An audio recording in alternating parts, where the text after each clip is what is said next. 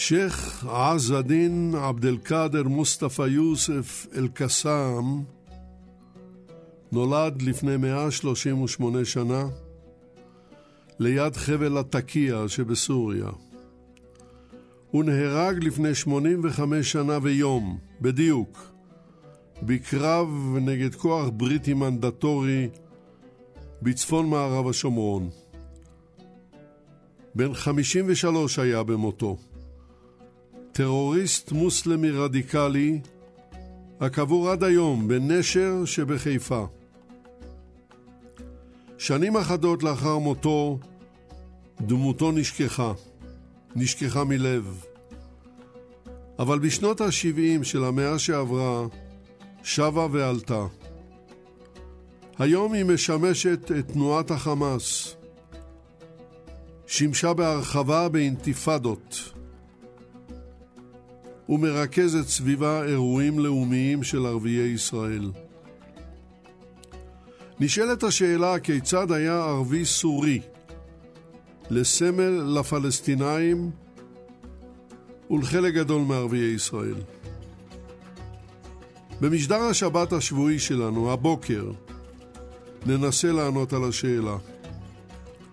המשדר הסורי שהיה לסמל פלסטיני מובא לאוזניכם על ידי יגאל בוטון וחדווה אלמוג. מיטוב השידור וההפקה הן בידי הנאמנות של ליטל אטיאס. אני יצחק נוי. הדברים שנשמע אינם נעימים, אבל חובה להכיר אותם. התחלנו.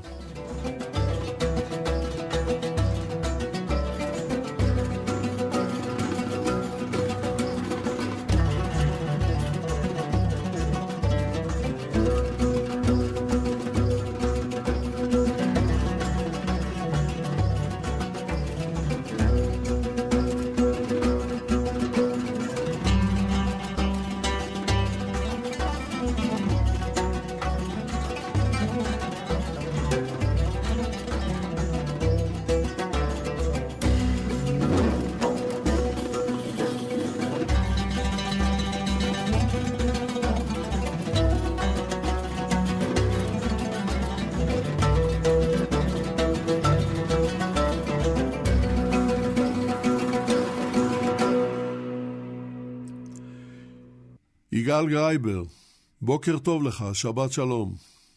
בוקר מצוין, שבת שלום. יגאל גרייבר הוא חוקר ארץ ישראל וחבר הנהלת העמותה לתולדות חיפה. והשאלה אליך היא למעשה שאלת פתיחה, אתה פותח את התוכנית. הקרב האחרון של עז א-דין אל-קסאם. אנחנו מדברים על ה-20 בנובמבר 35. יום רביעי, 20 לנובמבר 1935, בשעה 10 בבוקר, אחרי אבל... קרב יריות של ארבע שעות, נהרג שייח' עז-א-דין קסאם ועוד ארבעה מאנשיו, חלקם נתפסו. זמן קצר אחר כך אומר בחור צעיר בן 19 וחצי, שכולם מכירים אותו, אני מצטט אותו, אנזה בינוטי שיש להם מוטיבציה לאומית. עד אז גדלתי על סיפורי השומר, שישנו ערבי שהוא שודד הכי מפורסם, אבו ז'ילדה, ויש ערבי אחר שגם הוא שודד.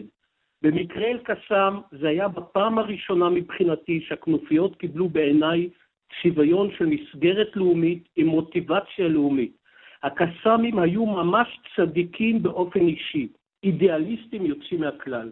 אותו צעיר נולד בדגניה, אבל מגיל שש הוא גר בנהלל, ובאותה עת עדיין היו לו שתי עיניים, אני כמובן מדבר על משה דיין.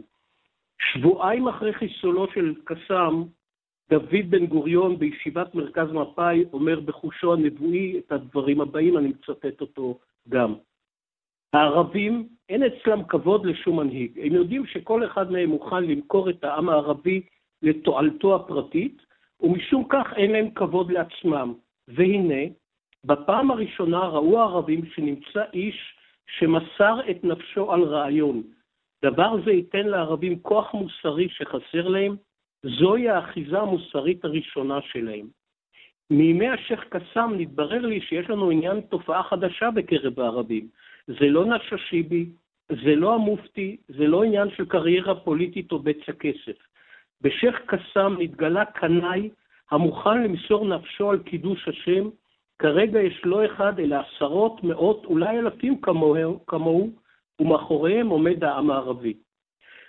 זאת היא הפעם הראשונה שיש לערבים מעין תל חי.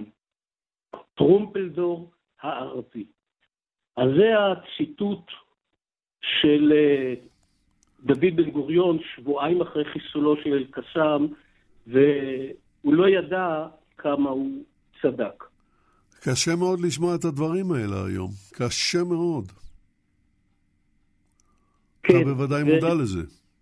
אני ועוד איך מודע לזה, אני גם מקבל, אני מרצה על הנושא ומדי פעם מקבל פידבקים, כמובן בעיקר מצד מסוים של המפה הפוליטית, אנשים קשה להם לשמוע את הטרומפלדור הערבי, למרות שזה בא במרכאות, כי זה, כפי שאמרתי, ציטוט מדבריו של אה, בן גוריון.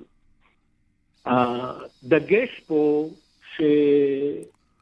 שגם אה, דיין וגם בן גוריון אומרים, זה הדוגמה האישית שהוא הציב לאנשים שלו, וזאת אחת הסיבות, חוץ מהסיבה האידיאולוגית, שעד היום הוא משפיע על חיינו אה, ממש יום-יום.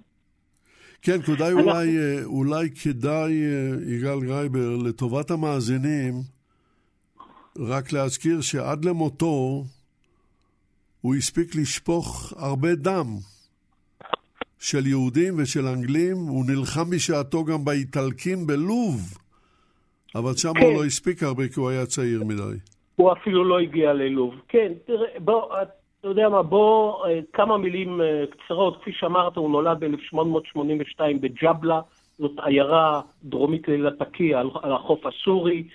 הוא משפחה של אנשי דת, הוא למד באוניברסיטה המוסלמית הוותיקה ביותר בעולם, אל-אזהר, וב-1909 הוא הוסמך כעלם, אה, איש דת מוסלמי, הוא חוזר לג'בלה וממונה בקיימם של המסגד הגדול בכפר, והוא מילדותו הוא גדל באווירה של קנאות דתית, והוא בתפקידו כאימאם המסגד, הוא לא מסתפק בכך, הוא מתחיל להטיף בקרב האוכלוסייה של ג'בלה והצעירים לחזרה בתשובה, לקיום כל מצוות הדת. אבל בוא, בוא לא עצמו... נרוץ יותר מדי קדימה, יגאל. בוא נמתין בשלב זה. יישאר איתנו על הקו, אני פונה למומחה השני שלנו, והוא פרופסור אברהם סלע. בוקר טוב לך, שבת שלום. בוקר טוב, שבת שלום. פרופסור סלע הוא פרופסור אמריטוס במחלקה ליחסים בינלאומיים במכון טרומן שבאוניברסיטה העברית שבירושלים. מספריו אחדות בתוך פירוד ועידות הפסגה הערביות בשנים 1964-82. הספר השני שנזכיר מספריו, הבעף הפלסטיני, מפלגת הבעף הערבית הסוציאליסטית בגדה המערבית תחת השלטון הירדני. והשאלה הראשונה אליך, פרופסור סלע, היא בוא תתאר לנו את תופעת עז א-דין אל-קסאם בקונטקסט ההיסטורי הבינלאומי. ובכן, אה, הופעתו של עז אה, אל-קסאם אה, אופיינית לתגובה ההלכתית והמעשית האסלאמית לכיבוש הקולוניאלי שהתפתח בעצם מאמצע המאה ה-19 באופן מיוחד, והוא מקיף טריטוריות מוסלמיות גדולות מהודו עבור בסודאן, בצפון אפריקה, ולמרות שכבר באמצע המאה ה-19 חכמי ההלכה בהודו קבעו שהג'יהאד הוא ב, ב, ביסודו בעל אופי מגננתי ולא התקפי, הרי שבתחילת המאה ה-20 הולכת ומתפתחת מהודו ומתפשטת הלאה הגישה שבעצם הג'יהאד הוא אה, מלחמה צודקת נגד הכיבוש הזר ולמען שחרור לאומי. זאת אומרת, זה תופס משמעות חדשה שלא הייתה קיימת כל המאות הקודמות שבהן אימפריות מוסלמיות רבות עוצמה, כמו האימפריה העות'מאנית והאימפריה הפרסית, השיעית והאימפריה המורלית בהודו, הם אלה שקבעו אם יצאו למלחמה או מתי יצאו למלחמה. לפתע פתאום נוצר מצב שבו בעצם השאלה מתי ומי יכול להכריז ג'יהאד הפכה להיות קשורה לתופעה חדשה של נוכחות וכיבוש זר של כופרים, של, של, של נוצרים, של אירופים, שהולכים וקוראים שטחים מהאימפריות הללו ומשליטים את, את מרותם על, ה, על האזורים הללו. מנקודת מבט מוסלמית זה אה, אה, אה, מצב שהוא בלתי נסבל. צריך להבין, האסלאם רואה את עצמו כדת בעלת העליונות המוסרית שהיא הבשורה האחרונה שניתנה אה, לבני אדם על ידי האל. וגם ההיסטוריה המוסלמית לכאורה הוכיחה את נכונותה של הדת הזאת בגלל ההצלחות הבלתי ניתנות להסבר של האסלאם במאות הראשונות לקיומו. אה, ולכן נוצרה איזושהי תפיסת עולם שבעצם אה, האסלאם הוא הדת הנכונה ולא ייתכן שמסוף המאה ה-18 ואילך האסלאם הולך וניגף בפני האימפריאליזם האירופי. ובדיסוננס הזה חכמי ההלכה נדרשים לשאלה איך זה יכול לקרות, מה, מה מסביר את העניין הזה? והתשובה היא לא באסלאם הבעיה, אלא במוסלמים.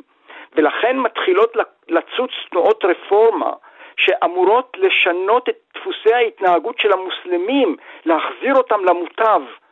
התופעה של עז א-דין אל-קסאם קשורה קשר הדוק לעניין הזה. במזרח התיכון הקרוב אלינו, אולי תנועת הרפורמה החשובה ביותר שקמה מסוף המאה ה-18 והלאה זאת תנועת הווהביה. היא לא קשורה בכלל לשלטון קולוניאלי כזה או אחר, כי הוא לא היה קיים בצפון מזרח חצי האי ערב, איפה שהיא התפתחה. אבל היא, היא הייתה תגובה על הסטייה מעקרונות מוסלמיים שהם מייסדי האסכולה הזאת של, של הווהביה ראו כסטייה מעקרונות האסלאם הנכון, בדפוסיו הקנאיים הבסיסיים שהם שייכו או ייחסו לתקופתו של הנביא. ומכאן צמחה כמובן התפיסה של הסלפיה, של, של uh, הליכה בדרכם של ראשוני האסלאם, של תקופתו של הנביא.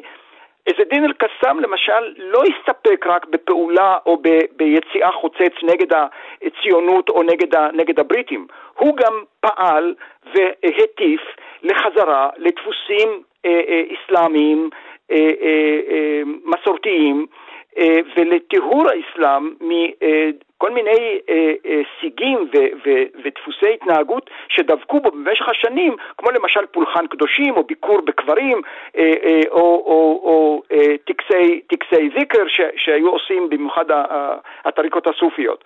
אז מהבחינה הזאת, זאת תגובה שהיא קודם כל מתחילה מה, מהתופעה הזאת של, של נסיגת האסלאם והצורך בתגובה. במקרה הארץ-ישראלי, כמובן נוספה בעיה כפולה ומכופלת. רגע, פרופסור סלע, את המקרה הישראלי, הארץ-ישראלי, בוא ונדחה כן. לשאלה הבאה. אנא יישאר איתנו על הקו. אני רוצה לעבור אל המומחה השלישי שלנו הבוקר, והוא דוקטור רוני שקד. בוקר טוב לך, שבת שלום. שבת שלום ובוקר טוב. דוקטור שקד הוא חוקר התנועה הפלסטינית במכון טרומן, שבאוניברסיטה העברית, ומספריו בואו נציין את מאחורי הכפייה, הסכסוך מנקודת מבט פלסטינית בהוצאת ידיעות אחרונות. אגב, הוא זכה השנה בפרס יצחק שדה לספרות צבאית. והספר חמאס מאמונה באללה לדרך הטרור, בהוצאת כתר 1994. והשאלה הראשונה אליך, דוקטור שקד, המיתוס של עז א-דין אל-קסאם.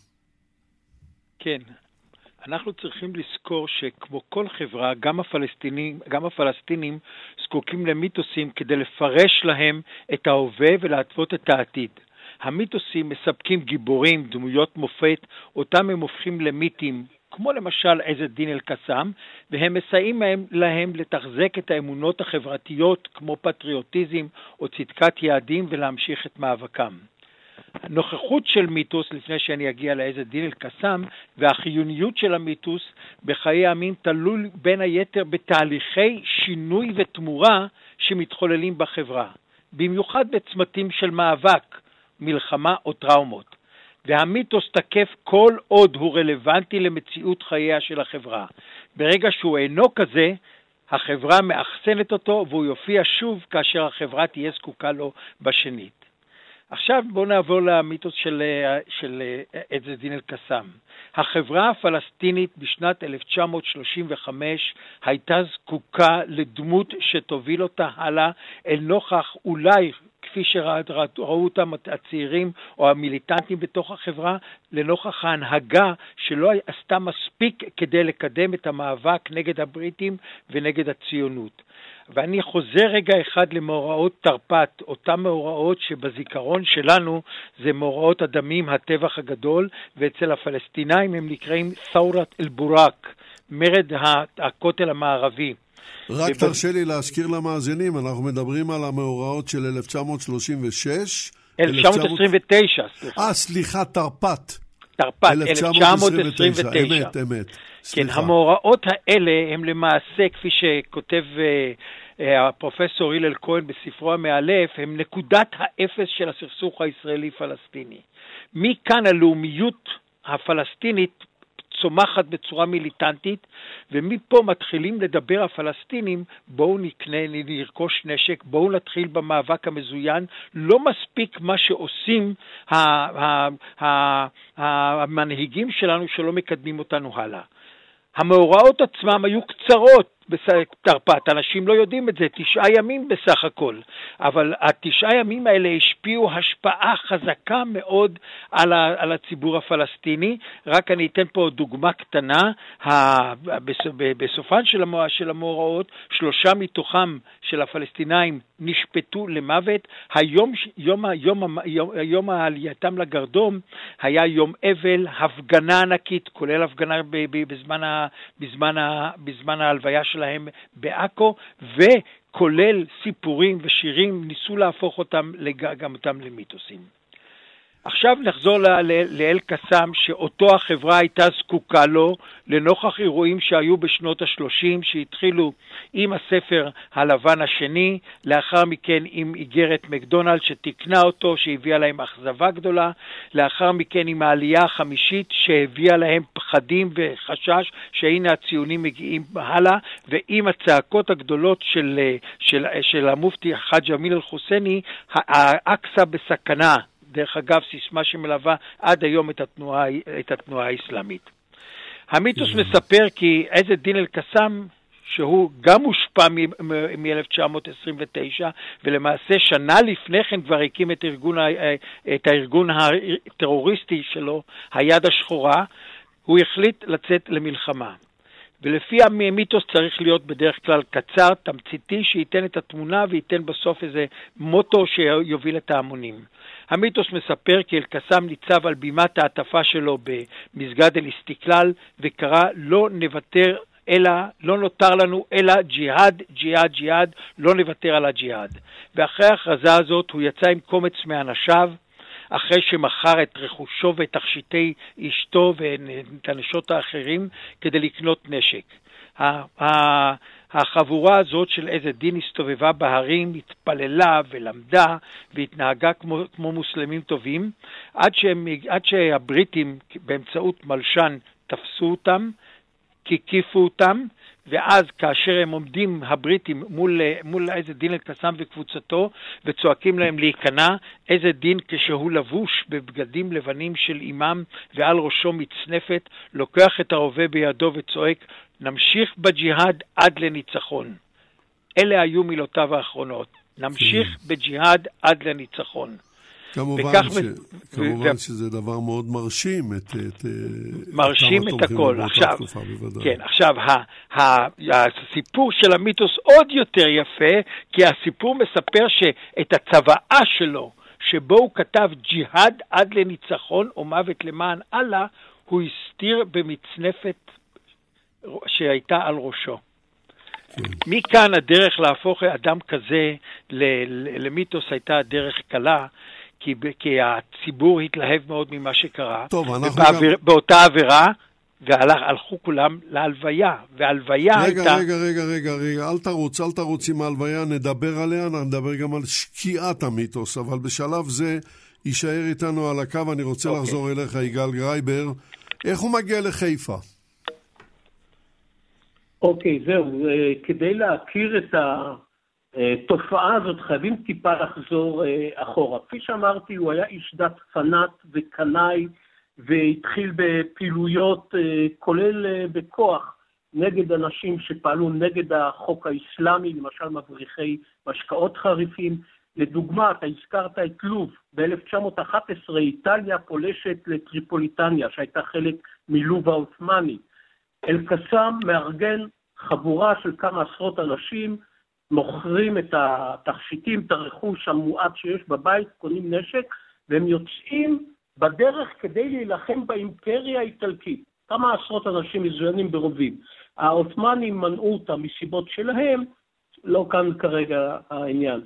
בראשון לאוגוסט פורצת המלחמה הגדולה, או כפי שאנחנו קוראים לה מלחמת העולם הראשונה, למרות שהוא כבר לא צעיר והוא איש דת, הוא לא חייב בגיוס, אבל הוא הולך ומתגייס, עובר אימוני חי"ר בדמשק, ומוצב כאיש דת ביחידת חי"ר, אה, בחטיבת חי"ר עות'מאנית. עם סיום מלחמת העולם הראשונה, אנחנו כולנו מכירים את הסכם סייקס-פיקו. אה, כן, אבל יגאל, אנחנו, אנחנו בדרך הזאת לא נתקדם. אני הייתי רוצה להבין ממך, לדעת בשלב זה, לוותר כרגע על סייקס פיקו, נרמוז עליו, אבל לא הרבה יותר מזה. איך הוא מגיע לחיפה? אוקיי, okay, אני בדיוק בכיוון הזה. הוא, היות והצרפתים על פי האסלאם זה כופרים שכבשו אדמה מוסלמית, הוא מקים כנופיה גדולה, עולים לערי האנסריה, זה הערים באזור ה, אה, של סוריה, ששם משפחת אסד מוצאה, והם פותחים במלחמת גרילה נגד הצרפתים.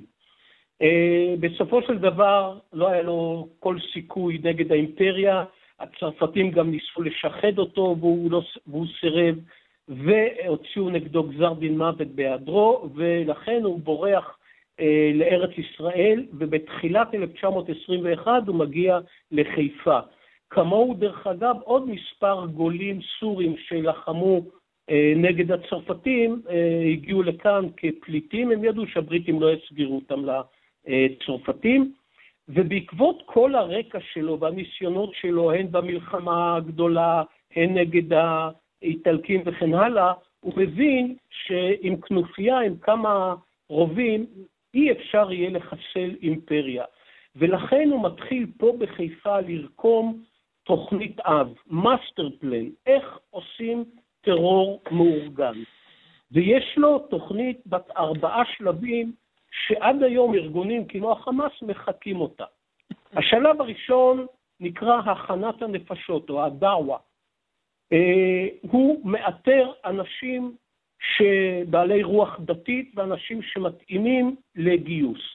דבר שני, הוא מתחיל להקים תאים חשאיים או חוליות בשפה של היום, ופה חייבים לציין, הוא הראשון שמכניס למזרח התיכון את נושא המידור. הוא מקים חוליות שבכל חוליה בת ארבעה אנשים ומפקד חוליה. מתוך כוונה מראש שאם מישהו מהאנשים הוא או בוגד או נפל בשבי ונשבר בחקירה, כל מה שהוא יוכל לתת זה עוד ארבע שמות, לא מעבר לזה.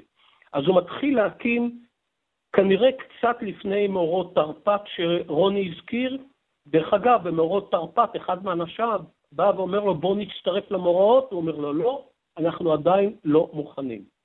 אז זה שלב הקמת התאים החשאיים או החוליות. השלב הבא, הוא הקים אה, ועדות, אם זה לאיסוף תרומות, לקניית נשק, לאימונים, ותחילת פיגועי הטרור. והכוונה אה, שלו הייתה לצאת נגד הבריטים בפיגועי טרור, כי הוא אמר, אם אנחנו נסלק את הבריטים, היהודים שממילא תלויים בבריטים, ייאלצו לעזוב גם כן.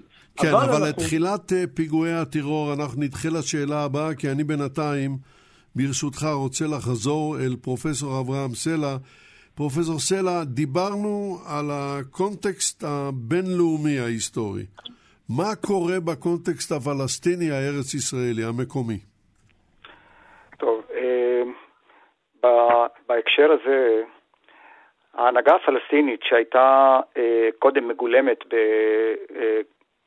בגוף אה, שנקרא הוועד הפועל הערבי, בהנהגתו של מוסא קאזם אל-חוסייני, בעצם מתחילת הדרך, בעצם משנות ה-20, אה, זה היה גוף מאוד מאוד חלש, יכולת הגיוס שלו הייתה מאוד מאוד נמוכה, אבל הוא בכל זאת ייצג במידה זו או אחרת את, את הציבור הפלסטיני בהקשר המדיני מול הבריטים בעיקר. הגוף הזה הלך ונחלש, וב-1933 הוא אה, אה, עושה את פרפורי הגסיסה האחרונים שלו במהומות שפורצות אה, אה, בירושלים ואחר כך ביפו.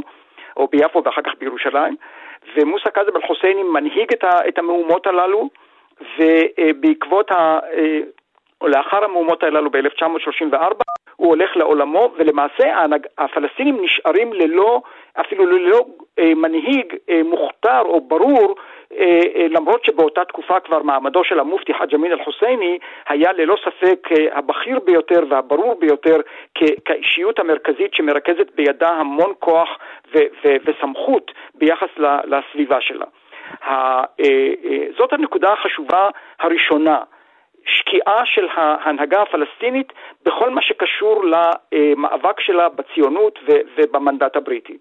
הדבר השני שמתרחש בתקופה הזאת הוא, כמו שצוין קודם לכן, תחילתה בעצם מ-1932 של העלייה החמישית, אה, ושזאת העלייה הגדולה ביותר אה, אה, בתקופה מוגדרת שהייתה אי פעם מתחילת, מתחילת המפעל הציוני, כאשר ממצב של בערך 170 אלף אה, ב-1932 מגיעים למצב של כמעט 400 אלף ב-1936.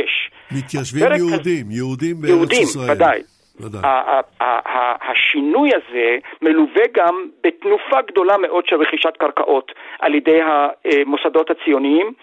והדבר הזה מקבל ביטוי ב-1935 כאשר המופתי מכנס אה, גוף של אנשי הלכה ומכריז שמי שמוכר את, אה, אה, את אדמתו ל, ל, ליהודים הוא בעצם, בעצם עושה, עושה כפירה, עושה עבודה של פעולה של כפירה באסלאם.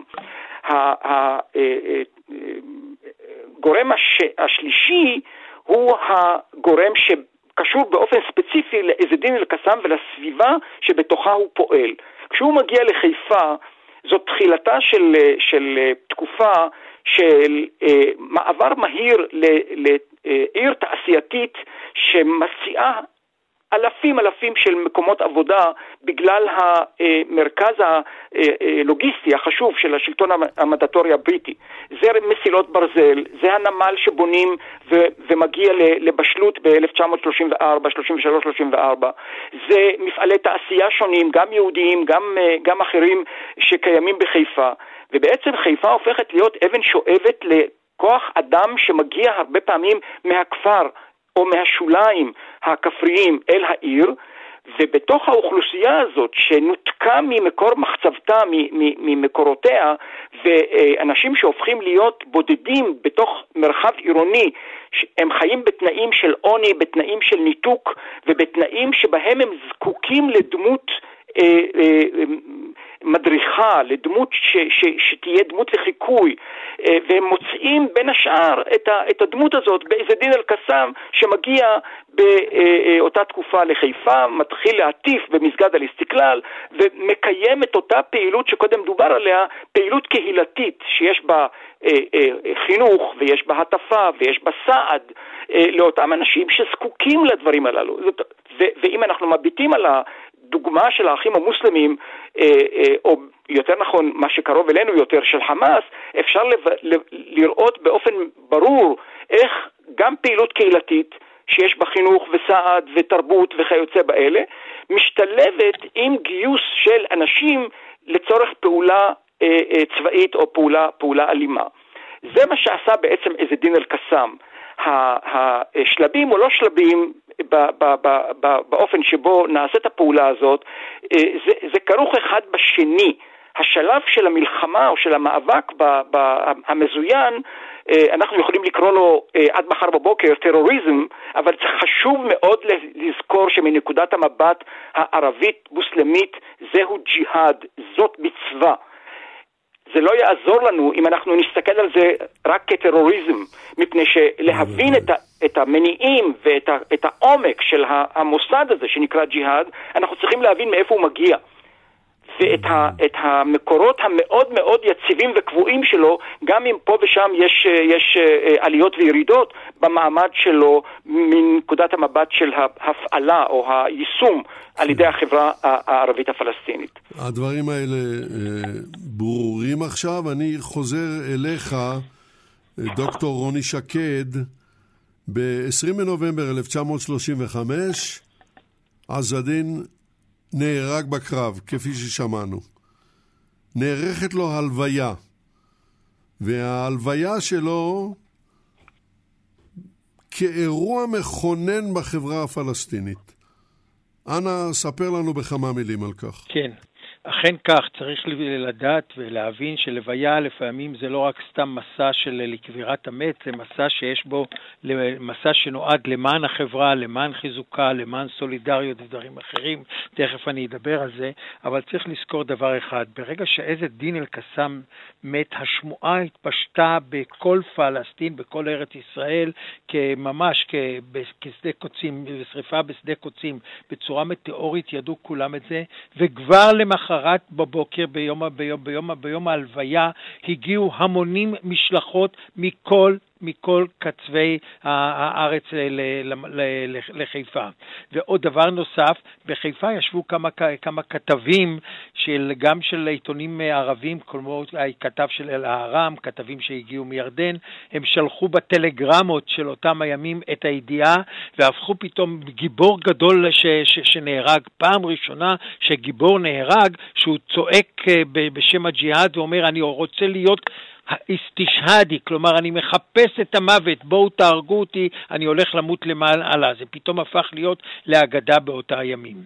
עכשיו, הלווייתו הייתה ענקית, לפי העיתון פלסטין ולפי עיתונים אחרים, בהלוויה השתתפו כ-30 אלף איש. אני מדבר במושגים של אותם ימים, שגם היה צריך לארגן הסעות ולהביא את כל האנשים האלה, זה היה דבר גדול מאוד. הלוויה ענקית עם נוכחות של מכל קצות הארץ, עם נציגים של ערים, כפרים, אגודות ומפלגות, ולא סתם הלוויה, אלא הלוויה שצעדה מחיפה לנשר, כי באותו זמן, בגלל סיבות כאלה או אחרות שחבל לנו לבזבז את הזמן כרגע עליהם, הבית קברות המוסלמי של חיפה עבר לנשר, מרחק של שבעה וחצי, שמונה קילומטר מחיפה, מהעיר התחתית של חיפה. אבל נשר היא שכונה יהודית. באותם הימים בלד א-שייח הייתה שכונה ערבית.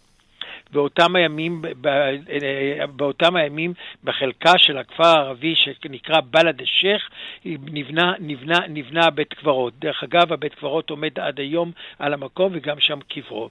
עכשיו, הצעידה ואחרי כמובן, אחרי התפילה, אחרי הכינוס הגדול ואחרי דברי, דברי ההספד, הצעידה מתחילה שהמונים צועדים תוך כדי קריאת סיסמאות קריאת סיסמאות קצובות נגד היהודים, נגד הבריטים, עוברים ליד התחנות המשטרה, זורקים אבנים, השתלבות של הרוחות, וכל הסיסמאות האלה וכל הצעקות, גם צעקות של, שהופכות למנטרה, ומנטרה זה כמו תופי טם-טם, מכניסים לראש את, ה, את, ה, את, הרע, את הרעיון כמו בצורה רובוטית.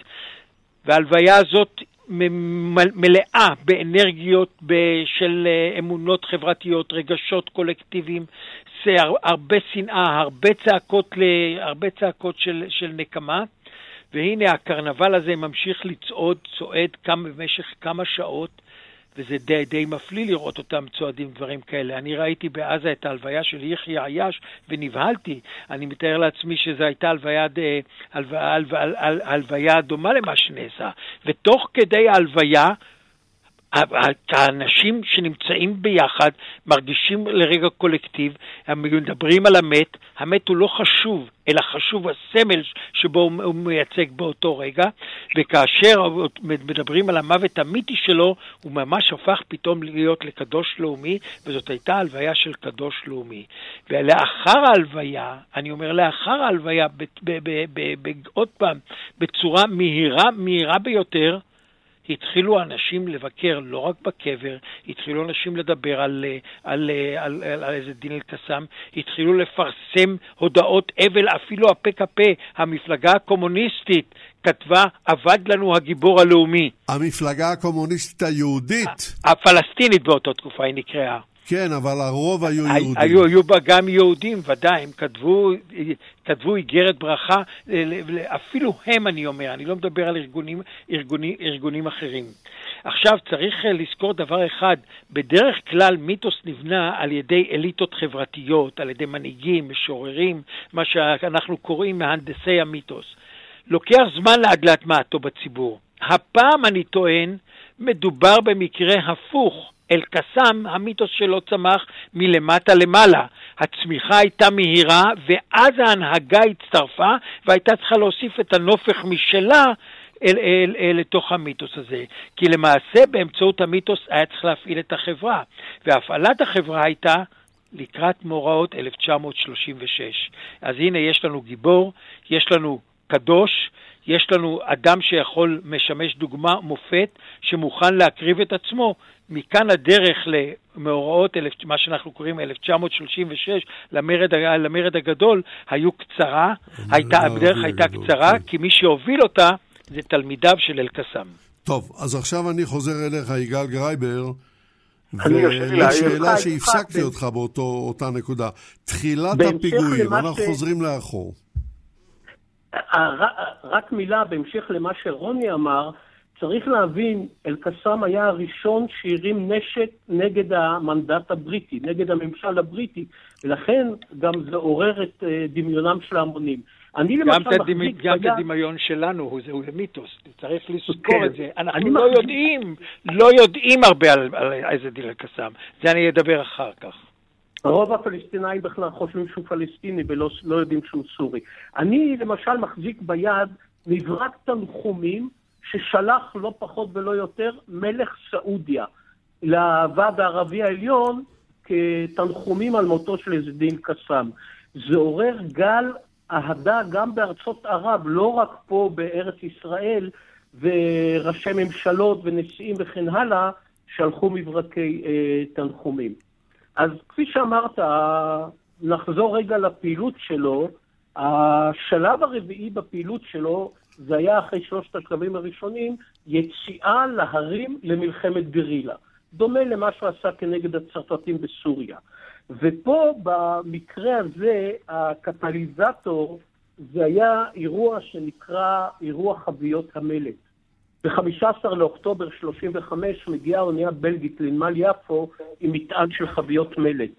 ובזמן הפריקה כמה חביות נפלו על הרציף ונשברו, והשבלים הערבים שבאים לאסוף את המלט פתאום רואים בתוך החביות פחים מולחמים ובתוכו נשק בתחמושת, והציבוריות הערבית גועשת וסוערת, מכריזים למחרת שביתה כללית, וברור, כמו שאברהם אמר, היהודים הפכו מ-17% ל-31%, והעיתונות הערבית אומרת, לא רק שהם עוד מעט יעברו אותנו במספר, קונים את האדמות שלנו, הנה הם גם קונים נשק כדי לזרוק אותנו לים.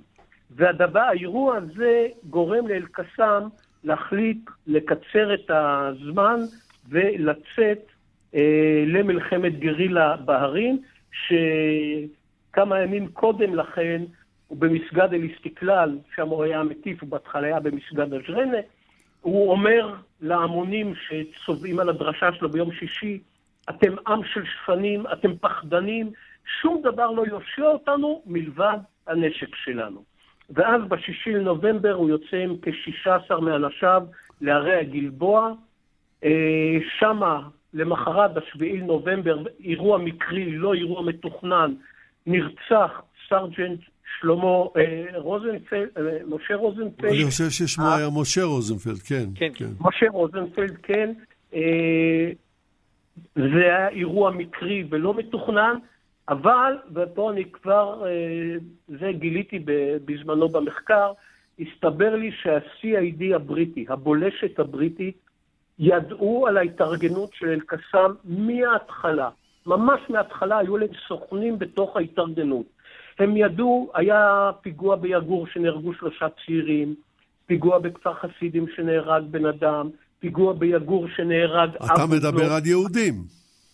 בוודאי, והבריטים ידעו, ה-CID הבריטי ידעו על כל האירועים האלו לפני שהם קרו. רק להערכתי, כנראה לא היה כל כך אכפת להם, כי מדובר ביהודים. רק במקרה של משה רוזנפלד, היות והוא לובש מדים ונושא... הוא היה שוטר במשטרת היישובים. היה... הוא היה אה, סרג'נט, תת-קצין, הוא היה מפקד נקודת משטרת שטה, וברגע שהוא נהרג, ב-7 לנובמבר 35, מכאן מתחיל מרדף גדול. הבריטים מזרימים לצפון ערי השומרון, אזור ג'נין, עמק דותן, מזרימים כוחות מאוד גדולים, וגם כאן באמצעות א', חקירות אלימות מאוד בשטח, וסוכנים שמדווחים להם כל הזמן על הימצאות הכנופיה, הפינאלי הייתה, כפי שאמרתי, ב-20 לנובמבר, בקרב של ארבע שעות שבו הוא נהרג. אז בוא אגב, רק תרשה לי להזכיר למאזינים שלפני ימים אחדים היה כנס בבית שטורמן לזכרו של כן. משה רוזנפלד, ומי שספד למשה רוזנפלד על קברו היה שטורמן בעצמו, שאמר את המשפט המאוד ידוע ביישוב העברי, נופלים ההולכים ראשונה. בואו רק נזכור את זה. עכשיו אני, אני רוצה לעבור אליך, פרופסור אברהם סלע, ולשמוע כמה מילים על המורשת של עבד אל אה, אל-קסאם. עז אל-קסאם. כן. כן, תראו, אה, לפני כן, תרשה לי, אני רוצה להעיר שהתופעה של עז אל-קסאם הייתה אה, לא רק קריאת תיגר שבאה מלמטה כלפי מעלה, כלפי המנהיגות הקיימת, שהייתה בחלקה, כלומר, בהנהגתו של המופתי, חאג' אמין אל-חוסייני, מחוברת לממסד, ולכן לא היה לה עניין אה, אה, לפעול בדרכים מהסוג הזה שהיו מעוררים אה, עליה את חמתם של הבריטים. למשל, אף אחד מראשי המפלגות הערביות שהיו כבר קיימות ב-1935 לא הגיע להלוויה של עז א-דין אל-קסאם. הם רק לאחר מכן בהשפעת המאורעות שהיו קשור, קשורים בדמות שלו ובהריגתו, אה, הם, הם מתכנסים ביחד ומגישים תזכיר לנציב העליון, שבו הם חוזרים ותובעים את, את הדרישות הקבועות שלהם בעצם מאז תחילת המנדט, הקמת ממשלה אה, ייצוגית, אה, מניעת עלייה, הפסקת מכירת קרקעות וכיוצא, וכיוצא באלה. התופעה הזו של ניגוד בין מנהיגות ממוסדת, שיש לה אינטרסים בין כלכליים, בין פוליטיים, אה, בין חברתיים, לבין אה, אה, בודדים או קבוצות שבאות מלמטה וקוראות תיגר על הסמכות ועל הלגיטימציה של ההנהגה, זוהי תופעה מאוד מאוד ידועה ומוכרת בחברות בכלל, אבל במקרה הספציפי הזה שלנו אפשר לראות את ההקבלה בין מה שקורה בשנות, ה, בשנות, באותה תקופה של 1934-35 לבין מה שקרה למשל עם הופעתו של, של, של, אה, הופעתה של תנועת חמאס. חמאס אה, אה, ולפני כן האחים המוסלמים מגיעים בעצם לשיא כוחם בתקופה של שפל במעמדו של ארגון השחרור הפלסטיני לאחר הגירוש מלבנון ב-1982, ובשנים האלה, בין 82 ל-87, התנועה מרחיבה מאוד בעזה ובמידה מסוימת גם בגדה את פעילותה, והיא מתפרצת בבת אחת בפתיחת האינתיפאדה בסוף 87 עם הקמתו של, של, של ארגון החמאס. המצב הזה של ניגוד הוא אופייני במיוחד כאשר השימוש ברעיון הג'יהאד או ברעיון ההתקוממות המזוינת בא כדי גם לתת איזושהי זריקת עידוד לפלסטינים במקרה הזה ובמקרים אחרים אה, ש, שאנחנו חיים, חיים אותם בעולם, בעולם המוסלמי של ימינו, אה, הם באים בעצם לומר, יש תקווה ויש דרך להילחם בכופרים, באלה שכופרים מתוכנו, אלה שמסייעים ומשתפים פעולה עם, ה, עם האויב החיצוני, הנוצרי, הכובש, האירופי, לא חושב איך נקרא לזה. אז, אה, אז אה, זה, זה, זאת נקודה אחת, נקודה אחת חשובה. הנקודה השנייה היא ההשפעה אה, של הממסד ההלכתי והחשיבות שלו כמי שנותן לגיטימציה להפעלת הג'יהאד. אה, למשל, זדין אל-קסאם, למרות שהוא היה עלם בעצמו, נזקק לפתווה, לפסק הלכה של המופתי של דמשק, שבעצם נתן הכשר לג'יהאד כנגד הציונים ונגד, ונגד הבריטים, אה, וזה לפני שהוא יוצא לפעולה אה, כנגד, כנגד שני הגורמים הללו. המורשת של, של עזדין אל-קסאם היא, היא בראש ובראשונה איזשהו דוגמה ומופת שעומדים לנגד עיניהם של כל אותם אנשים שיש להם סיבה אה, אה, לצאת נגד המצב הקיים, נגד ההנהגה הקיימת, אה, כדי להראות שיש דרך אחרת. ויש דרך אחרת, והיא הדרך הזו של, של פעולה מזוינת. אז בוא אני רוצה לשאול אותך, דוקטור רוני שקד, הרבה זמן כבר לא נותר לנו, ולכן נענה על השאלות משלב זה בקיצור. מי הוא הגיבור העכשווי? של. הפלסטינים. זה, זה, זה הסיפור היפה, כי עם, אני אומר, כל עם חייב שיהיה לו גיבור כדי שהוא יוכל לקיים גם, גם, את, גם את עצמו וגם להסתכל קדימה. הגיבור העכשווי זה מי ש... אני אומר לפני כן עוד, עוד מילה אחת, שמעטים מעטים באמת הם פלסטינים שהפכו לגיבור, לגיבור או מיתוס של פטריו, פטריוטיות וזכו להנצחה מיוחדת על ידי החברה הפלסטינית. הגיבור הלאומי הקונצנזואלי, וגיבור חייב להיות קונצנזואלי, העכשווי של החברה הפלסטינית היא גיבורה, דלאל אל-מוגרבי. דמות, דמותה המיתולוגית נבנתה על ידי ערפאת באמצעות מוצרי התרבות למיניהם, כולל ספרי הלימוד, כולל אה, סרטים, כולל סיפורים, כולל שירה, והפכה להיות למיתוס של גבורה שמקובל היום גם על החמאס, גם על, גם, גם, גם על הפת"ח וגם על כל הארגונים האחרים. דלאל מוגרבי, רק להזכיר, הייתה מחבלת, חברת פת"ח, שצורפה על ידי אבו ג'יהאד לחוליה שחדרה דרך הים לישראל וביצעה את פיגוע הדמים בכביש החוף ב-11 במרץ 1978. 37 ישראלים אז נהרגו, 71 נפצעו. היא הייתה במותה בסך הכל בת 30. על פי המית, המיתוס של הערבים, וככה כתוב בספרים אצלה, בפלסטינאים, מי שהרג אותה זה לא פחות ולא יותר, אלא אהוד ברק. והיא הפכה לדמות לחיקוי והערצה גם כן בגלל המילים האחרות שהיא אמרה ממש לפני מותה.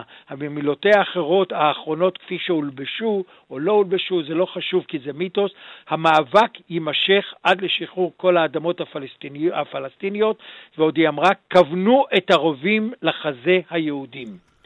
זה, כן. מש, זה, זה, זה המילים האחרונות שזכורות עם, עם כל מה שנעשה. אבל... והמיתוס שלה מתבטא בעיקר בהצבתה על ידי מוצרי התרבות, אם זה ברחובות הערים, אם זה בתי ספר על שמה, אם זה ביום הולדתה בחגיגות ברור, ממסדיות וכו'. ברור, ברור, הדברים וכו'. האלה כבר ברורים. אבל אני ידוע. רוצה לשאול, אני פונה עכשיו אל שלושה המלומדים, כי ממש לא נשאר לנו זמן. והשאלה הזאת מנקרת בי ולא עוזבת. הלו עז א-דין אל-קסאם הוא לא פלסטיני, הוא סורי. והוא נלחם באיטלקים, והוא נלחם באנגלים, והוא נלחם בעיקר ביהודים. הפלסטינים יודעים בדיוק, החמאס יודע בדיוק מיהו האיש. כשהוא בא ואומר, אנחנו בסך הכל רוצים לחסל את עוולות הכיבוש. כל הזמן הכיבוש, הכיבוש, הכיבוש. כשהם אומרים כיבוש, למה הם מתכוונים? יגאל גרייבר. החמאס שהוקם... מאוד בקצרה. ארבעה ימים אחרי פרוץ האינתיפאדה הראשונה בדצמבר 87, באמנה שלו בסעיף 7 הוא כותב, תנועת ההתנגדות האסלאמית היא חוליה בשרשרת הג'יהאד מול הכיבוש הציוני, הנמשכת מאז התקוממותו של החלל איזה דין כסה ואחיו המוג'הידין. הם רואים את עצמם ממשיכי דרכו. במילים אחרות, סתם... מה הם מבקשים ב- ב- להגיע במשא ומתן? מה מקומנו כיהודים בארץ ישראל? לא בארץ ישראל. מקומנו לא כאן, אנחנו פולשים, אנחנו כופרים, אנחנו זרים, מקומנו okay, לא כאן. אוקיי, אז בואו במילה קצרה, תודה רבה יגאל גרייבר. פרופסור אברהם סלע, מה מקומנו כאן על פי תפיסת החמאס שהפך את עז א-דין אל-קסאם למנהיג? טוב, זה ברור, מה שיגאל אמר זה נכון. מנקודת המבט האסלאמית, אין מקום אה, למדינת אה, ישראל כמי שמבטאת בעצם אה, רצון להשתלט על הארץ הזאת ולהפוך אותה למדינה יהודית. הסיסמה העיקרית שהנחתה פלסטינים לאורך כל תקופת המנדט, ובוודאי גם את התנועות האסלאמיות השונות, זה פלסטין ערבייה. והחמאס מוסיף פלסטין ערבייה אסלאמיה. המושג הזה משמעותו שמי שלא, מי שלא מוסלמי ומי שלא ערבי אין לו מקום כאן, בוודאי לא כציבור אה, בעל, בעל אה, זהות קיבוצית כמו, כמו מדינת, מדינת ישראל. ולכן, ולכן השאלה היא לא אם מוכנים לקבל אה, אה, אה, מדינה יהודית בחצי הארץ או לא בחצי הארץ. מנקודת המבט של, של חמאס היום, אין מקום למדינה הזאת. כמובן, גם הם מבינים את תנאי המציאות, והם מוכנים לעשות את הפשרות מה, שלהם מה באופן נקודת, זמני. אז מה תהיה נקודת ההתחלה של משא ומתן כזה? אין, מנקודת המבט של חמאס אין מקום למשא ומתן. הם מוכנים שמישהו אחר יעשה את המשא ומתן, והם יעמדו וישמרו מהצד. המשא ומתן של... על מה? אם, אם יהיה משא ומתן, הוא לא יהיה בין חמאס לבין מדינת ישראל, הוא יהיה בין הרשות הפלסטינית או בין מי שמייצג את הפלגים החילוניים. צרפת, יהיה בין צרפת לישראל. הרי הצרפתים, האירופאים, האינטלקטואלים באירופה בדרך כלל אומרים בסך הכל בואו נסיים את הכיבוש והכל יהיה בסדר. אז שוב, אנחנו מדברים כאן על אה, חלקים שונים של, ה, של החברה okay. אוקיי. הפלסטינית. יש חלקים שהשלימו עם כך שמדינת ישראל הפכה לעובדה קיימת, והם מבקשים להקים מדינה בצידה של מדינת ישראל. אני מאמין שבפתח זאת התפיסה השלטת, למרות שיש לא קולות לא מדי פעם. שבעצם אה, אה, די דומים לקולות טוב, של חמאס. בסדר, עכשיו בואו נגיע לשלב השאלה הזהה. פרופסור סלע, נתחיל איתך. מה היית מבקש שהמאזינים ילמדו מהשידור? הייתי אומר, מגדיר את זה ככה, ג'יהאד, או התנגדות מזוינת בלבוש החילוני של העיקרון הזה, אה, יישאר חלק בלתי נפרד מהסכסוך עם הפלסטינים כביטוי פעיל של דחיית הציונות ומדינת ישראל והתביעה לשמירה על פלסטין ערבית ומוסלמית. גם אם יהיו פסקי זמן במימוש הג'יהאד, הוא צפוי לשוב ול, ולעלות ולשמש תנועות ואישים כדי לקרוא לדגל את החברה הפלסטינית והעולם המוסלמי בכללותו לאותו מאבק. תודה רבה, פרופסור סלע. דוקטור רוני שקד, מה היית מבקש שנלמד, מה ש... שילמדו המאזינים מהשידור? כן, שעברו 85 שנה מאז מותו של אל-קסאם, האיש כאגדה, כמיתוס, כגיבור, אבל הוא לא מת, הוא שוכן בלבבותיהם של פלסטינים רבים, לעתים רדום, לעתים מכוון אותם לדרך הג'יהאד, וכל עוד הסכסוך יימשך, עז א-דין אל-קסאם והג'יהאד והאלימות ימשיכו להשפיע על חיינו. תודה רבה לך, דוקטור רוני שקד. יגאל גרייבר, מילה אחרונה שלך בקיצור נמרץ. אני מחזיק ביד ספרון קטן שכתב סר... בזיל לידל הארט, ההיסטוריון הצבאי, Why don't we learn from history? ואם אנחנו לא נכיר את העבר, לא יהיה קל להבין את ההווה, במיוחד את העתיד. נקודה שנייה, המשפט האלמותי, נופלים ההולכים ראשונה, נטבע בפרשייה הזאת על ידי חיים שטורמן, והוא מלווה אותנו עד היום, וכנראה לצערי גם בעתיד. תודה רבה יגאל גרייבר, תודה רבה לכם. עד כאן להפעם, הסורי שהיה לסמל פלסטיני, חייו, מותו ומוצאותיו של עז זדין אל-קסאם הביאו לשידור יגאל בוטון וחדווה אלמוג, הניתוב וההפקה היו בידיה של ליטל אטיאס, אני יצחק נוי.